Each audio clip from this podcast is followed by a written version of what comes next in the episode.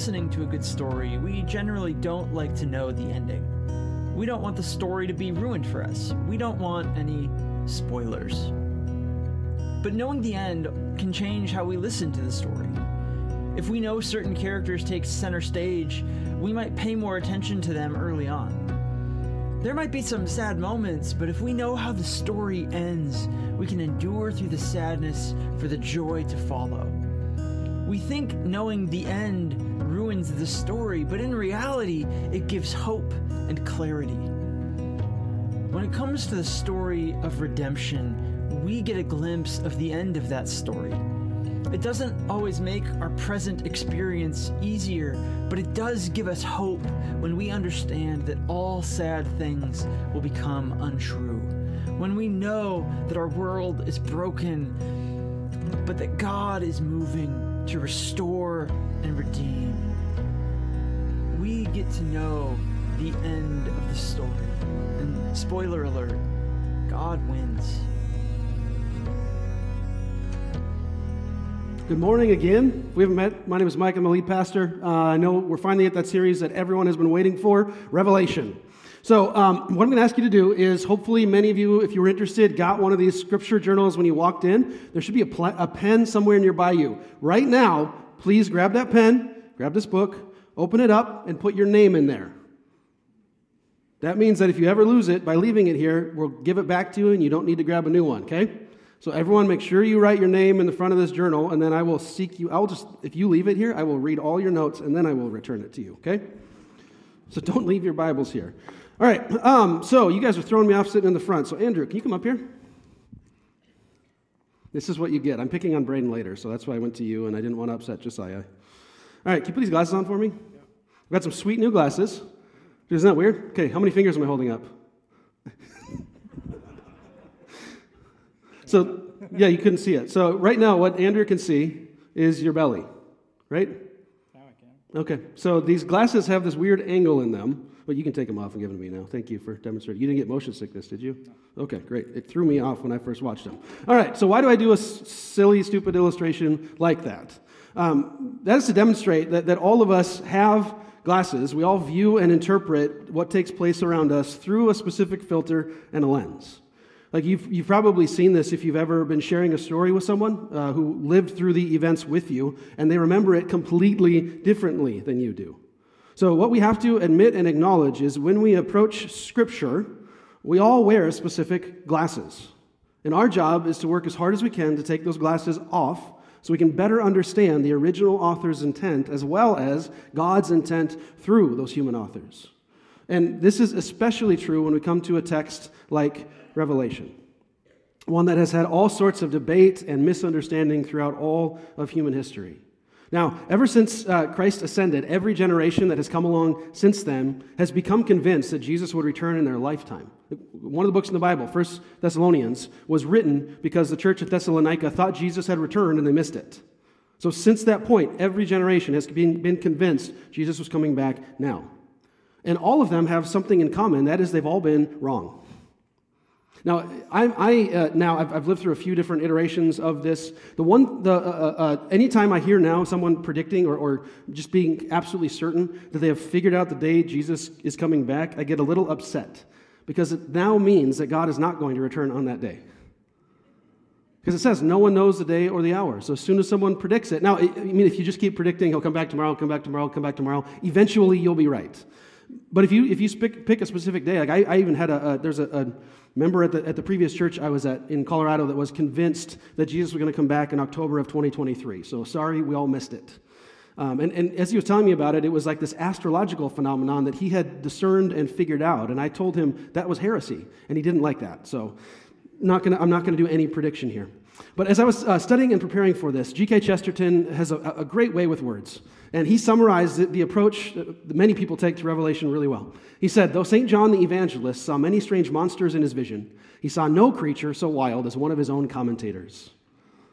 That is someone who was reading the text and trying to interpret and translate it for us today. They're just as crazy as some of the descriptions of, of the creatures that we see as we read this. Now, we're going to read just the first eight verses. I'm not even going to like walk through them, but I just want us to get a picture or a glimpse or a, a brief understanding of, of some of the, the purpose of why this book was written.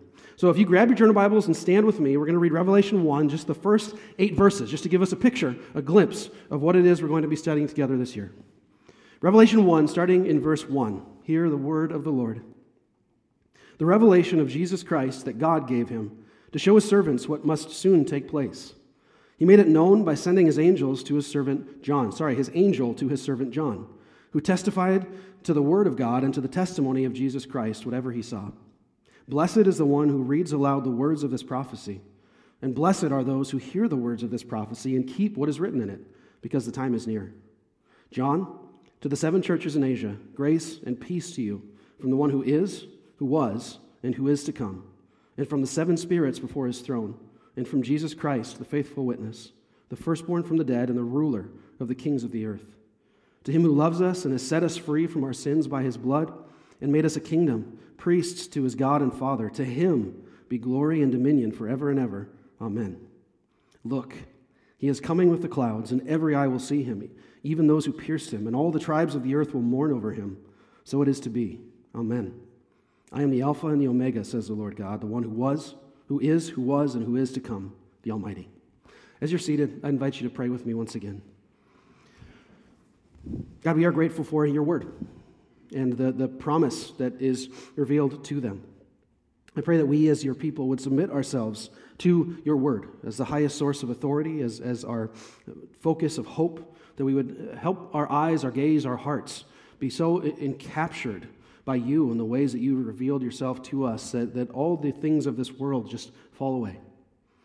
And I pray for this series that, that we, as, as your people here, would be remember, remind, remind each other and be reminded through your word that we can put, put our hope, our trust, and our confidence in you. We pray all these things in Jesus' name. Amen. So today we're just going to do a brief overview of how to study Revelation, of what the book is talking about, some, some uh, specific interpretive issues and, and grid that we need to use to faithfully interpret this text. So I've got three questions for us today. The first is what is Revelation? Now, as you saw as we just read together, it is a letter. It, verse 4, it says, John to the seven churches in Asia. So it's a letter written to seven churches. Now, there's debate or, or discussion about who John is. Now, there's some argue that this is just a pseudonym, that, that someone who wrote this letter was just attributing it to some person named John. Others argue it was some well known first century pastor, but most who would agree with our statement of faith believe it was the Apostle John. Same one who wrote 1st, 2nd, and 3rd John and the Gospel of John. And he's described in the Gospel of John as the disciple whom Jesus loved. Now, he was well known to these churches, which means he also carried a, a sense of authority for them. And part of the reason that, that they think that it was this uh, uh, disciple, John, is much of the language is, is not written. So, uh, New Testament was written mostly in Greek. There's a few phrases of Aramaic. But it, the, the Greek like structure in the text is not very good. It's actually more heavily based on or borrowed from the Hebrew. So, like the syntax makes more sense if you read it from a Hebrew perspective than it does reading it from a Greek perspective. But the other reason that we believe it was the Apostle John who wrote it is because of a guy named Irenaeus, who wrote in 180 AD. Irenaeus was a disciple of a guy named Polycarp, who was martyred in 156 AD. Polycarp was actually a friend of John. So we are two generations removed from John the apostle who wrote this book, who then writes that John was the one who wrote this book, so that not too much time had passed between those two people. So a disciple of a disciple. And, in my mind, since we have that writing, we would need pretty conclusive evidence to cast the idea that John wrote it into doubt. And, and the debate primarily comes from people who don't believe that the Bible is true. So we're just going to run with it. And, and believe it or not, this is the only one of the, of the four, five books, letters that he wrote that actually specifies that it was written by John. So if any of them that we should believe, it should be this one. But what is the significance of these seven churches? So if you look at a map, Patmos, if you can't see it, is right the island right there. If you would follow like the, the, normal way a mail route would go and the way the roads traveled in the first century, if someone wrote a letter from Patmos, it would be taken to Ephesus. From there, it would be going up to Smyrna, then to Pergamum, Thyatira, Sardis, Philadelphia, and finally ending up in Laodicea. So it's, it's John just following the normal route that a mail carrier would take as they were traveling about the ancient Roman roads. Similar to the way like Paul's letters would have been distributed. They would have been brought to a church. The church would have read it in their congregation, copied it down, and then sent it on to the next church so that each one of them could have their own copy of, of Paul's letters. Now, some of what makes Revelation difficult for us to interpret is because Revelation is a combination, a mix of three different genres apocalyptic literature, prophetic literature, and an epistle. So, epistle is the one that most of us are familiar with. That would be John's letters. Uh, Paul wrote 13 of them, Peter wrote uh, two of them, John himself wrote three other letters reminding Christians to persevere under persecution. The one that is the most difficult is apocalyptic. Now, the word apocalyptic, if you look in your Bible, the first verse in this says, The revelation that's the apocalyptic. That's where the name comes from. It is a revelation, a revealing of who God is. Now, one thing to note about apocalyptic literature, this is from Grant Osborne, a theologian talking about this. He says that apocalyptic literature entails the revelatory communication of heavenly secrets by an otherworldly being to a seer who presents the visions in a narrative framework. The visions guide the readers into a transcendent reality that takes precedence over the current situation and encourages readers to persevere in the midst of their trials. The visions reverse normal experience by making the heavenly mysteries the real world and depicting the present crisis as a temporary, temporary illusory situation. This is achieved via God's transforming the world for his faithful. So, a few things I want to point out from this. First is it is a revelatory communication. That is, it, is meant to be uh, revealing, not hidden, not some special code that you're supposed to try to, to discern or figure out. It's not trying to hide what it is. The other thing I want us to see is this is transcendent realities. Um, that's just a, a, way of saying it's, it's like otherworldly. It's not from or of this world. It's describing what is taking place really spiritually. And then it, it's using those as the framework for the, the, grid by which we then interpret everything that is taking place in the earth. So, see, it's, it reverses normal experience by talking about what's taking place in the spiritual world. And the last thing that I want us to point out from this is it is achieved via God's transforming. So, it gets to God's ultimate end for everything that is taking place in the world. So, that is the first two. We've got apocalyptic, we've got epistle. The middle one is prophetic. And surprisingly enough, uh, Grant Osborne, the one whose quote I just read from, says, It is impossible to distinguish ultimately between prophecy and apocalyptic. For the latter, the apocalyptic is an extension of prophecy. So it's also important for us that this prophetic piece, the word prophecy appears in Revelation seven times. That's significant. Numbers are very significant as we're going through Revelation. First one is one that we read together this morning Revelation 1 3. Blessed is the one who reads aloud the words of this prophecy. And blessed are those who hear the words of this prophecy and keep what is written in it, because the time is near. Now, first note that the prophecy isn't just focused on the future. John says you're supposed to do something with this prophecy. He says, hear the words and keep. That's something that we have a tendency to miss because we get so focused on these, these big pictures and stories and, and words that we don't read anywhere else. We forget that there's something for us to do with this text. Now, this idea is actually picked up at the end of the book as well. So, kind of bookending the summary of what we're going to be studying together. Revelation 20, verse 7. Look, I'm coming soon. Blessed is the one who keeps the words of this prophecy of this book. Three verses later, he said to me, Don't seal up the words of the prophecy of this book, because the time is near. So, John is repeating here. This prophecy isn't meant to be hidden away or only understood by a select few who have deciphered the code. It is a reminder we're supposed to share these truths with any and everyone that we come into contact with. So, one of the um, a book written by, by some of my uh, professors at seminary, uh, interpreting the Bible faithfully, which your, Micah's using for his uh, class at 9 a.m. right now. He's gonna, I'm actually going to reference your class again coming up. Um, in the book, what they say is the prophecies predict literal events, though the descriptions do not portray the events literally. That's some of where we get. What we need to understand is, is John is, is describing something that really took place, but it's, it's up to us to work to figure out what John was actually seeing. And another piece that makes John difficult for us to study is that it is steeped, like think of tea, just steeped in Old Testament imagery and references. But because many of us have not steeped our minds in the Old Testament, they go right over our heads. So, one of the books I was uh, reading this week is uh, called Reversed Thunder by Eugene Peterson, just some re- reflections that he shares on uh, his, his reading through Revelation. Very beginning of that book, he says there are 404 verses in Revelation, and there are 518 references to earlier scripture. Think about that 404 verses and 518 references to earlier scripture. He goes on to say, John even has his favorite books of Scripture Ezekiel, Daniel, Zephaniah, Zechariah, Isaiah, and Exodus. Those are quoted all over in the book of, of, of Revelation. So, because John is so steeped, has so soaked his mind in the Bible, when, when he is, something is revealed to him he, and he struggles to come up with words to describe it, what comes out is the Bible. I think that's a great picture for us on how our minds should be so saturated with God's word that it just naturally flows out of us. Now, what's, what's difficult is he doesn't do word for word references. Like, he didn't have it memorized verbatim like we see in, in most of the rest of our Bibles. What, what instead we need to do is use what uh, Dr. Kevin Vanhoozer at, at Trinity has said is we need to use our sanctified imagination. So we need to know enough of what, what the Old Testament is saying to be able to see what John is talking about and go back to what the Old Testament talks about and, and see what John is seeing. So this isn't like, when I say imagination, I'm not saying we make stuff up. I'm not saying we claim some new revelation from God. We'll get to that at the end of Revelation. This is having our minds literally so filled with God's word that it changes the way we think. Or to use the glasses illustration again, it's getting better and better prescriptions until we're finally able to see God's word correctly. Now, the last thing I want us to, to, to think about uh, what Revelation is, is the culmination of all of history. My seminary professor summarized it really well. He said, This is God's plans for cosmic history. Now, Revelation isn't ultimately written to provide a, timeline of the end times. It is instead written to inspire perseverance and faithfulness. You missed it. Tom said he was, if I ever say faithfulness or simplicity, he was going to stand up and start cheering, and he missed it.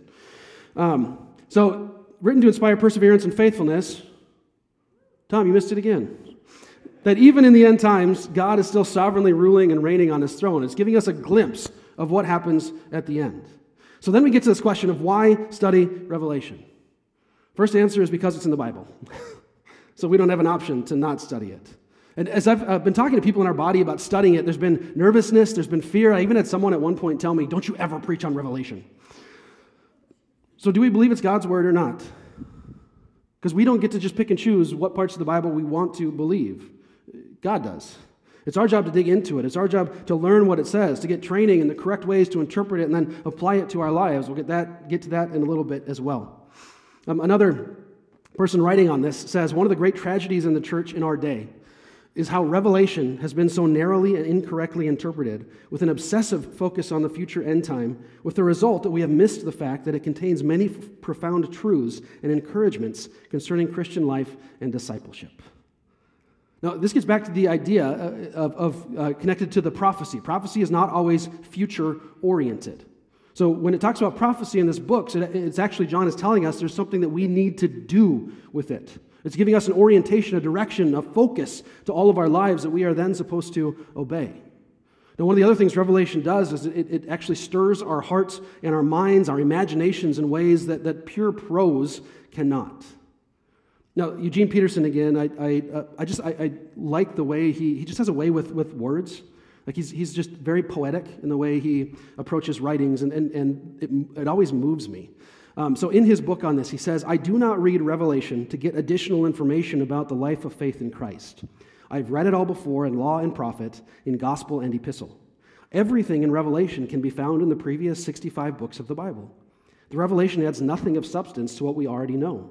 The truth of the gospel is already complete, revealed in Jesus Christ. There is nothing new to say on the subject, but there is a new way to say it. He goes on to say Revelation is a gift, a work of intense imagination that pulls its reader into a world of sky battles between angels and beasts, lurid punishments and glorious salvations, kaleidoscopic vision and cosmic song. He goes on to describe John, the author of this book, as a poet and a pastor. And he says, when, when, when we get to a book like Revelation, we as adults have a tendency to overanalyze and miss it, whereas kids understand it implicitly. They know exactly what is going on in this story. So, what John is trying to do is he's trying to have all, us, as, as the readers, have our hearts stirred by the glories of the gospel. to help us keep our eyes and our gaze fixed heavenward. Which is another reason that we should study Revelation, is because of how Christocentric it is. That is just completely focused and fixed on Jesus Christ. The first chapter that we just read contains some descriptions of the resurrected Savior that can barely be contained in words.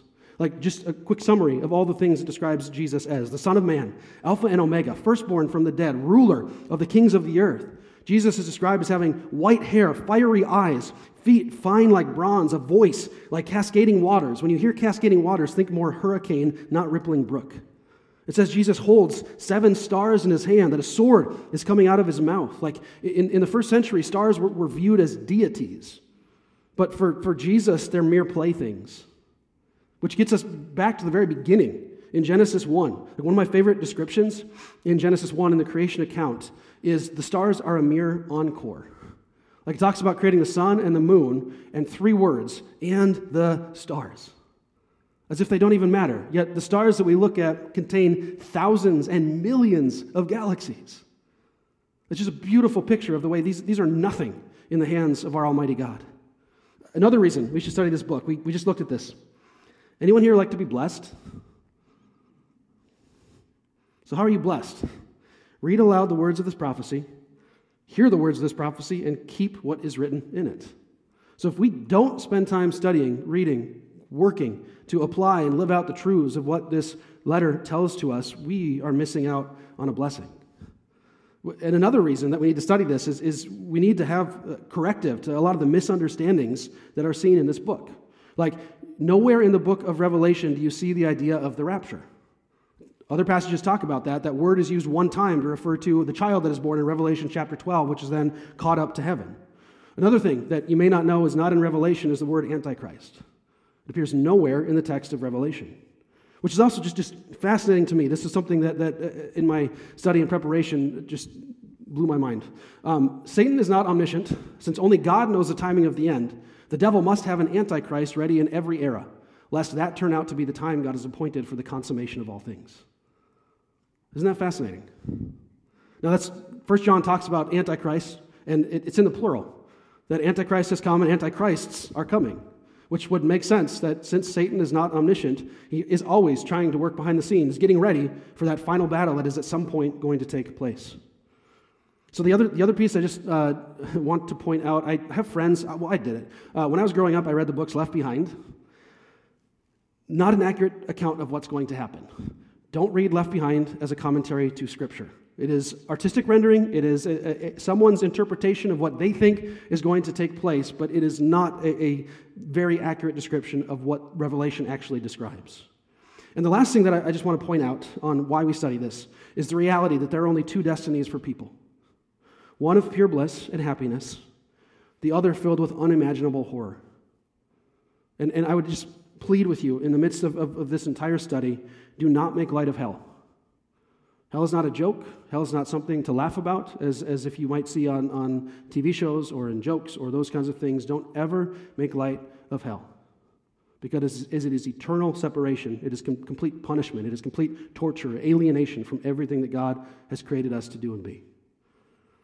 Now, with all that in mind, we get to the question how then do I study Revelation? And the way we have to do it is very carefully. and with humility.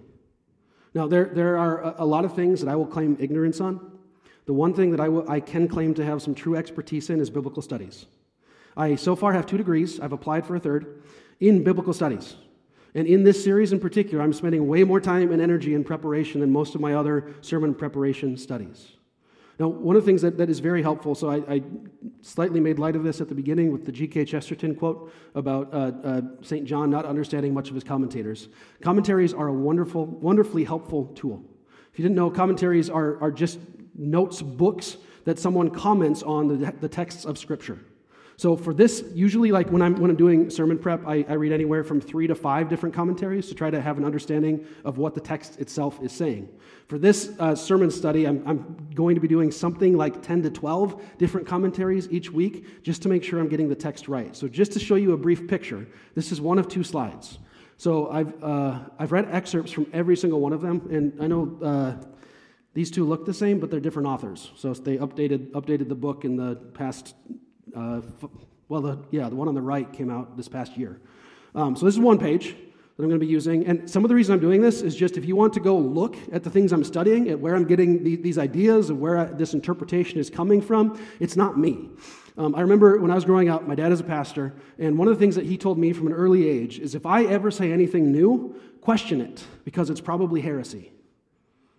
So there is something that, that needs to keep us grounded in our interpretations. It's not just make, I, like, I don't just sit, sit in my study all week and like make stuff up. I'm digging into what the text of Scripture says. I, I had a, a, professor at seminary that said, what your, what your job is, is to do is to wrestle with this text, like grapple with it. Try to figure out uh, how the text is reading you. Like I'm submitting myself to the God of these Scriptures and then studying to the best of my ability what He is revealing to us through His Word. So the, the rest of the books that I'm, I'm using are these. Um, some are better than others. Uh, if, if uh, I quote from someone, it'll, it will most likely be, be someone on this list, though. Um, this one, and part of the reason that I'm actually doing this is uh, this one is my New Testament professor at seminary that really opened up my eyes to um, how Revelation is helpful for us as believers today. He said he's lost track of how many times he's taught Sunday school classes and sermon series and overviews at colleges, churches, seminaries through the book of Revelation because no one else wanted to do it. So he would jump in and just work his way through it. Um, yeah, the other, the other thing is the reason that I'm reading all these things is, is the Bible isn't easy to understand correctly. I think many of us have a tendency to miss that. Like, it's, it's really easy to read, but moving to the point of reading it correctly is very, very difficult. Now, as we're working through this text, just one note at the beginning, I will probably say some things that contradict what you have learned before. I'm okay with that. But please don't approach this as a heresy hunt. Where there's legitimate debate, I will tell you, but I'm going to share my views on this with what makes sense of the entire Bible as we read it. Like, we can't just rip verses or pages out of context and then suit it to fit our own agenda. Remember, we all have glasses. We're all bringing our own agendas or ideas to the text. Now, this doesn't mean that you can't get better at understanding, but it takes time and work. Now, some of what we need to be aware of as well is if you were in my class last semester, you saw this diagram. Um, uh, this is, is, just referring to the way that we uh, interpret, uh, faithfully interpret Scripture. And so you can see they're all interconnected and related to each other. So on the far left, you have exegesis. On the far right, you have what's called pastoral theology. They also, in other places, translate it as practical theology. But then in between, you start building these things out. So you start with exegesis, move to biblical theology, then historical theology, then systematic theology, and then finally you get to pastoral theology. And then the, the bottom picture is just if you like circles, that's another way of summarizing the exact same thing that the top image says. So, what do these, like, why am I bringing this up? Why does this matter? Because we have to have an understanding of all components of that in order to faithfully interpret the text. And for Revelation in particular, the most important is the biblical and the historical theology. So, just really briefly, summarize this. So, exegesis, what does the text actually say? Just careful reading of the text. Read it over, read it carefully, make some of the connections. What does the text actually say? From there, you can start to build out a biblical theology. That is, how has God revealed his word historically and organically? So, putting all of the biblical themes together. After that, you do historical theology. That is, how have people in the past understood the Bible? Now, we, we as, as Protestants believe differently than Roman Catholics do, specifically on the historical theology piece. So, Roman Catholics actually will, will have a hierarchy, they have a magisterium that it, it helps determine faithful interpretation of the text. In their minds, uh, what is, I'm missing the word. Tradition, that's the word. Tradition is the lens or the grid by which you interpret all of Scripture. Now, as Protestants, we don't just dismiss tradition, but tradition serves under the text of Scripture itself. So we, we want historical theology to provide guardrails for us to help us understand that we're like we stand on the shoulders of giants. Multiple people throughout centuries, have millennia at this point, have worked through and studied this text as well. So how have people in the past understood the Bible? After that, we can do systematic theology, which is trying to answer the question, what is true about God and his universe? And then once you've done all of that work, you finally get to pastoral theology. How should humans respond to God's revelation? Now, one of the, one of the, the, the notes about exegesis is in order to do exegesis correctly, uh, I got this from uh, the NIV Study Bible. If you want to go read more about it, there's an article about walking through this whole thing. But in order to do exegesis properly, what it says is we must apply sound principles of interpretation to the Bible. Sound principles of interpretation. Micah pointed this out to me this week, and he's teaching it on his class once again. So if you want to know, like, have a good uh, a tool or training in order to how to how to correctly and faithfully understand Scripture, go to Micah's class. But they give us some qualifications for an interpreter of Scripture, which I think many people either neglect, miss, or, or marginalize. Here's the things that we need: one, a reasoned faith in the God who reveals; two, a willingness to obey its message; three, willingness to employ appropriate methods; four the illumination of the Holy Spirit, and fifth, membership in the church. Now, as Mike and I were talking about it, that last one stood out to me as one that, that we have a tendency to uh, miss or neglect. That we, God has, has called us into a community, like a, a, a body of believers. And part of the reason that we have a body of believers is to help provide guardrails so that we don't go jumping off into heresy. So, being a member of, of, a local church is vitally important if you want to be a qualified interpreter, a reader, a studier of Scripture. Now, the other piece, same book, uh, the other piece that, that is, is very important when we come to Revelation that is, the text cannot mean something that would have been completely incomprehensible to its original audience. So, some of what we need to do is we need to, need to actually go back to and, and do whatever we can to put on the, the glasses of a first century reader, the first century audience, the, the group, the churches that John was writing to. They had a, a motive, a purpose, a reasoning behind it. So then, uh, Blomberg, my, my professor from seminary, went on to say the most fundamental hermeneutical principle to follow. So, hermeneutics is just remember careful reading, reading and study of the text.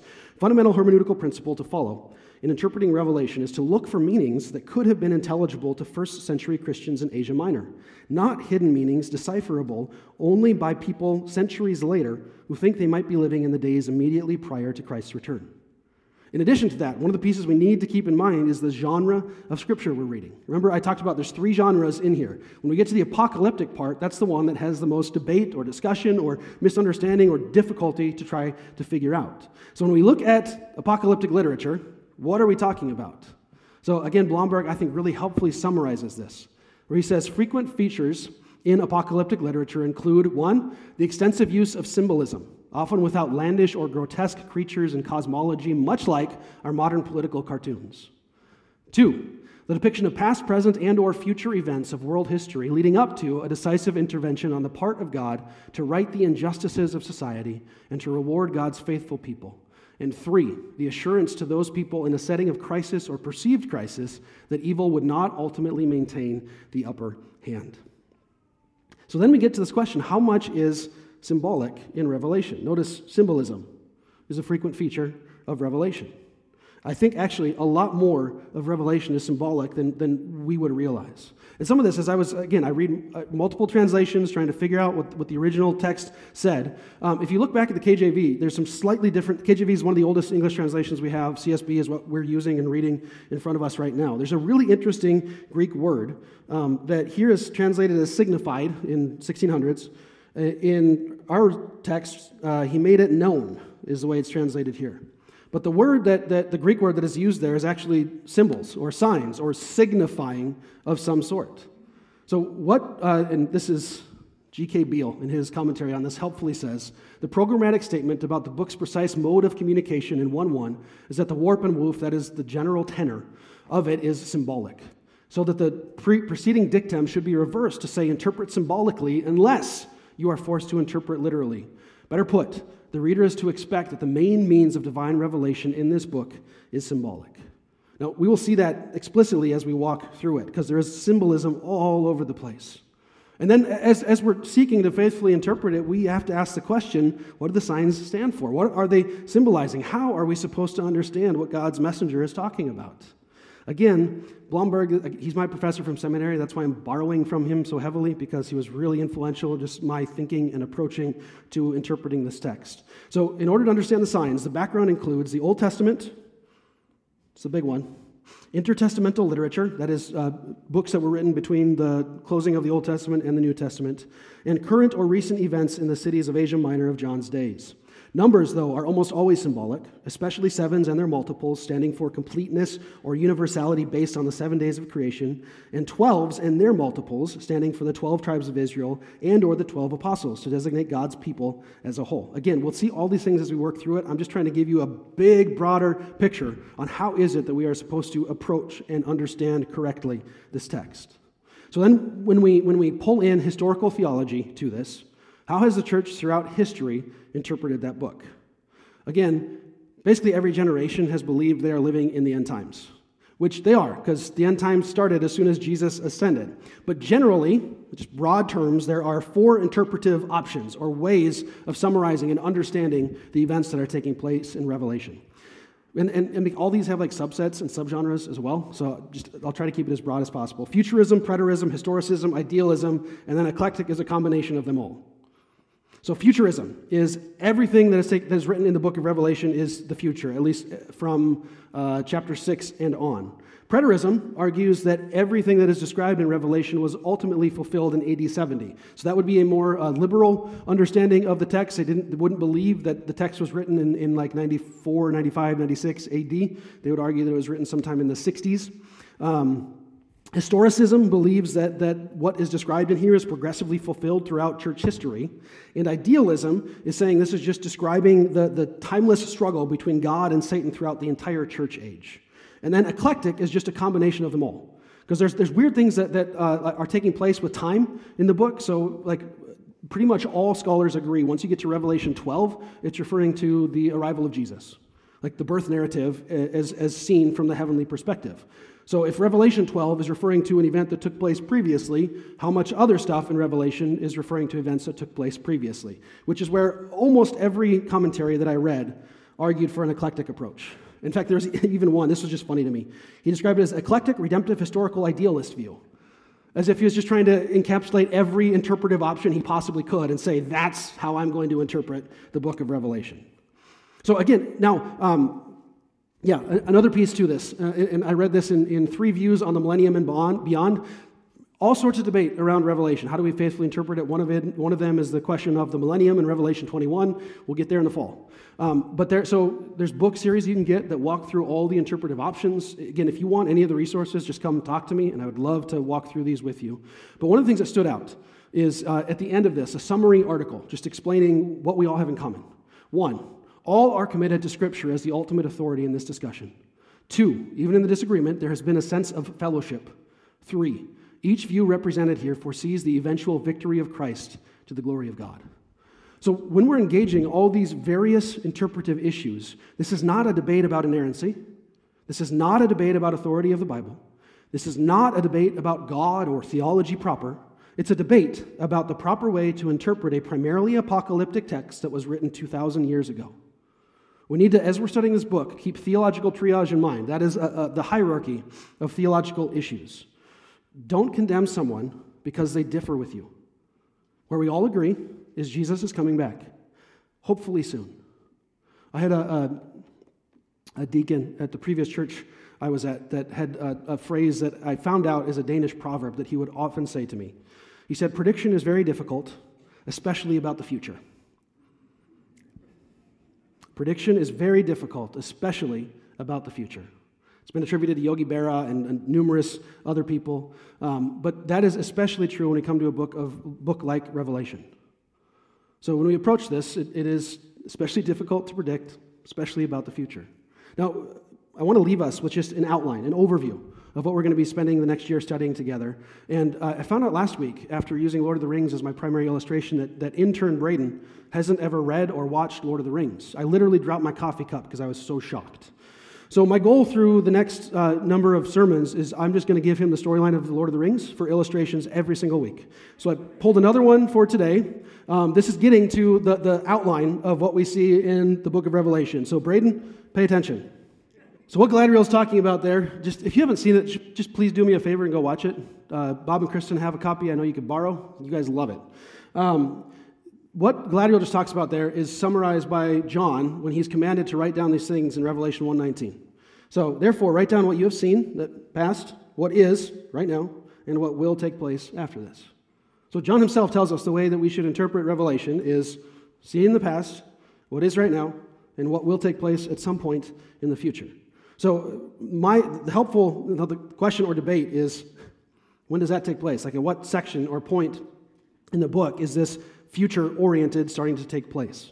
And again, I got this from, from uh, Dr. Craig Blomberg from my seminary. The way he just summarized or, or gave the picture, the big outline of Revelation is what's past is chapter 1, what's present is chapters 2 through 5, and then chapter 6 and following is future. Um, and that will provide the primary interpretive grid for the way we will approach it as well as we dig into the text and, and what it means. Again, minus with like chapter 12. This is just a really rough, broad overview. Um, yesterday, I was, I was uh, listening to a podcast and a sermon that stood out to me on uh, the exact reason that we study Revelation, which I think is summarized really helpfully by a story in the Old Testament. Remember, I'm pulling biblical theology in now because the Old Testament matters. We can't just separate these two, these two books. Uh, after 430 years in slavery, Israelite nation is finally freed. Um, Moses leads the entire nation to the brink of the promised land, like they're about to enter in. And he sends out 12 scouts to go, to go uh, 12 spies to go scout out the land and see, see what it looks like, see what it's going to be, uh, all the, the insight scoop into it. So they get into the promised land, and 10 are scared out of their minds because there's giants there. But then there's two that are absolutely determined to go and take it. See, the 10 are too busy looking at the giants to think about their God who is the giant slayer. Now, Revelation 70 times commands John to see or look, or, or some word getting to like look in this direction. And what we need to do today is, is our job is to keep our eyes on God. Because if we do that, the enemies that we face here will start to shrink in comparison, which is the exact point of Revelations. Revelation, singular. If you say Revelations, I will correct. So this is the opposite of the Psalms. It's a book of Psalms a singular revelation. There's not multiple revealings God has done, there's one revelation. So, dear friends, let's think of this. In a world where I'm guessing most of you are tired of feeling like the church is losing, where it, it feels like Christianity is waning, like there's no hope in the church whatsoever, what we need to do is stop looking at the wrong things and cast our eyes in the right direction, which is what Revelation is going to help us do. Would you pray with me? God, we thank you for your word. And we thank you for the reality that we know the end goal of history. God, I thank you that, that this isn't hidden, but you have revealed yourself to us. And we long for the day where you will finally come back and fix all the brokenness that we see taking place around us on a regular basis. God, we pray that you would, would help constrain us to your word. Help us to be a changed people and, and regularly be reminded to, to turn our gaze off of ourselves, off of the temporary things in this world, and fix our eyes and our gaze on you, the founder and the perfecter of our faith, who for the joy that was set before you endured the cross and then scorned the shame. You now sit at the right hand of the God where you will someday come back and return to judge all the worlds. God, I long for that day. Help continue making us holy Sanctify us according to your word. We pray all these things in Jesus' name. Amen.